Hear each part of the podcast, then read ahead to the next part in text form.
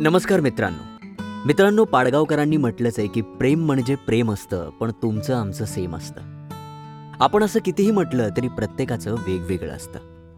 मंडळी प्रत्येकाचा प्रेमाकडे बघण्याचा दृष्टिकोन हा किती वेगळा आहे किती निराळा आहे हेच आम्ही आपल्यासमोर सादर करतोय.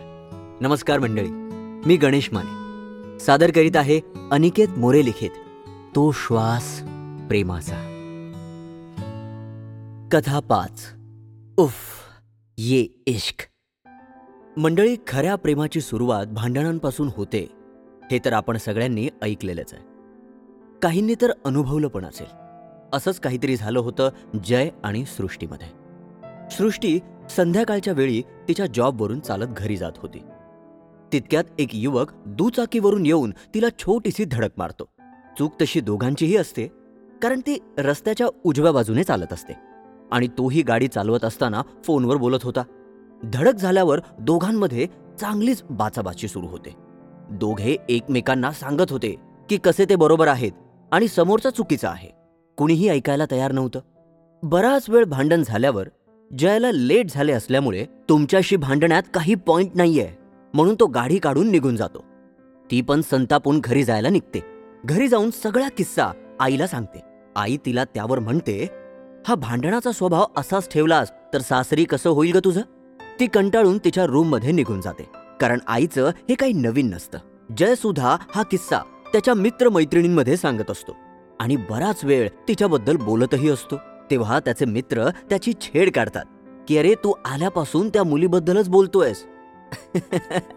प्रेमात तर नाही पडलास ना तिच्या? ए गप! काही फालतू बोलू नकोस. असं बोलून तो विषय टाळतो. दुसऱ्या दिवशी तो त्याच वेळी परत तिथे जातो आणि सृष्टीची वाट बघत असतो. ती परत त्याच वेळी त्या रस्त्याने चालत येत असते आणि जयला बघताच तिची तळपायाची आग मस्तकात जाते. ती त्याच्याकडे दुर्लक्ष करून आपल्या मार्गे चालत राहते. तो तिला थांबवतो.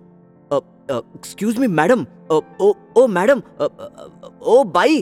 ती थांबते आणि म्हणते माझं नाव सृष्टी आहे. मॅडम किंवा बाई वगैरे नाही. आणि काम काय आहे? हा? काल गाडी टाकली ना अंगावर? हा? आता काय? आता काय बाईक राहिली आहे का? हा? बोला ना गप्प का अ, अ, मी त्याचबद्दल सॉरी बोलायला आलोय तुम्हाला. अ, असं म्हणून तो तिला सॉरी म्हणतो. की अ, चुकलं. अ, कारण मी गाडीवर अ, फोन नाही वापरला पाहिजे होता. काल अगदी अंगावर धावून येणाऱ्या मुलाचं हे रूप बघून सृष्टीला काही कळेनासं होतं. पण एवढा खास सॉरी म्हणायला आलाय असा विचार करून ती त्याला माफ करते आणि पुढे निघून जाते. जयला सुद्धा कळत नाही की आपण आपल्या स्वभावाविरुद्ध जाऊन सॉरी का बोलायला आलो? काल जे मित्र बोलत होते ते अ, खरं आहे का? असा विचार तो करायला लागतो. सृष्टी हे घरी जाऊन आईला सगळा प्रकार नेहमीप्रमाणे सांगते. तर आई आश्चर्यचकितच होते की तू कसं काय कोणाला माफ करू शकतेस? तेही इतक्या लवकर? सृष्टी ही विचारात पडते की मी त्याला काही सुनावलं वगैरे नाही. अगं आई तो चांगला मुलगा होता ग. नाहीतर लगेच दुसऱ्या दिवशी परत त्याच ठिकाणी येऊन माफी कोण मागतं बरं? आणि तसंही कोण लागते मी त्याची? की तो एवढे माझ्यावर उपकार करेल? असं म्हणून ती रूममध्ये निघून जाते. पण तिला हा प्रश्न खात असतो की नक्की कोण होता तो? आणि स्वतःची चूक ॲक्सेप्ट करणारा तेही एवढ्या लवकर? तिला त्या मुलाबद्दल कुतूहल वाटू लागलं. कारण तिच्या स्वभावामुळे तिला सॉरी बोलायला फारसं कोणी यायचंच नाही. बरं का मंडळी? साधारण महिन्याभराने सृष्टीला एक मुलगा लग्नासाठी बघायला येणार असतो. आईने दहा वेळा विनवण्या केल्यानंतर ती मुलगा बघायला तयार झालेली असते. आणि नियतीची किमया बघा. तो मुलगा म्हणजे दुसरा तिसरा कुणीही नसून जयच असतो. घरात आल्यावर दोघेही एकमेकांकडे फक्त बघतच असतात. दोघांचे आई बाबा एकमेकांशी ओळख करून घेत असतात. तेव्हाही हे दोघे फक्त एकमेकांकडे बघतच असतात. सृष्टीची आई त्यांना विचारते तुम्ही ओळखता का एकमेकांना? की कुठे भेटला आहात? दोघेही मानेने नाही असा इशारा करतात. दोघांना बोलण्यासाठी रूममध्ये पाठवण्यात येते. आत आल्यावर ती त्याला विचारते तू नाही का म्हणालास? जेव्हा आईने विचारलं तेव्हा? तर तो म्हणाला तू नाही म्हणालीस म्हणून. आणि तसंही काय सांगणार होते ते दोघे हो म्हणून? कारण त्यांची पहिली भेटच इतकी विचित्र होती. हळूहळू ते बोलायला लागतात. की कसं त्या दिवशी त्यांच्यात टक्कर झाली होती. कसं स्वभावाविरुद्ध जाऊन दोघेही वेगळे होते आणि कसे ते लग्नासाठी अजून तयार नाहीयेत ते. बैठक संपून जय त्याच्या घरी जातो आणि दोघांना जेव्हा आईबाबा विचारतात की काय उत्तर द्यायचं तर दोघे थोडा वेळ मागतात. जयला तिचा नंबर आईकडून मिळालेला असतो म्हणून तो तिला मेसेज करतो आणि त्यांचं बोलणं सुरू होतं. रस्त्यावर भेटलेल्या आणि खास करून भांडलेल्या अनोळखी व्यक्तीशी आपण बोलू हा विचार दोघांनी स्वप्नात पण केलेला नव्हता.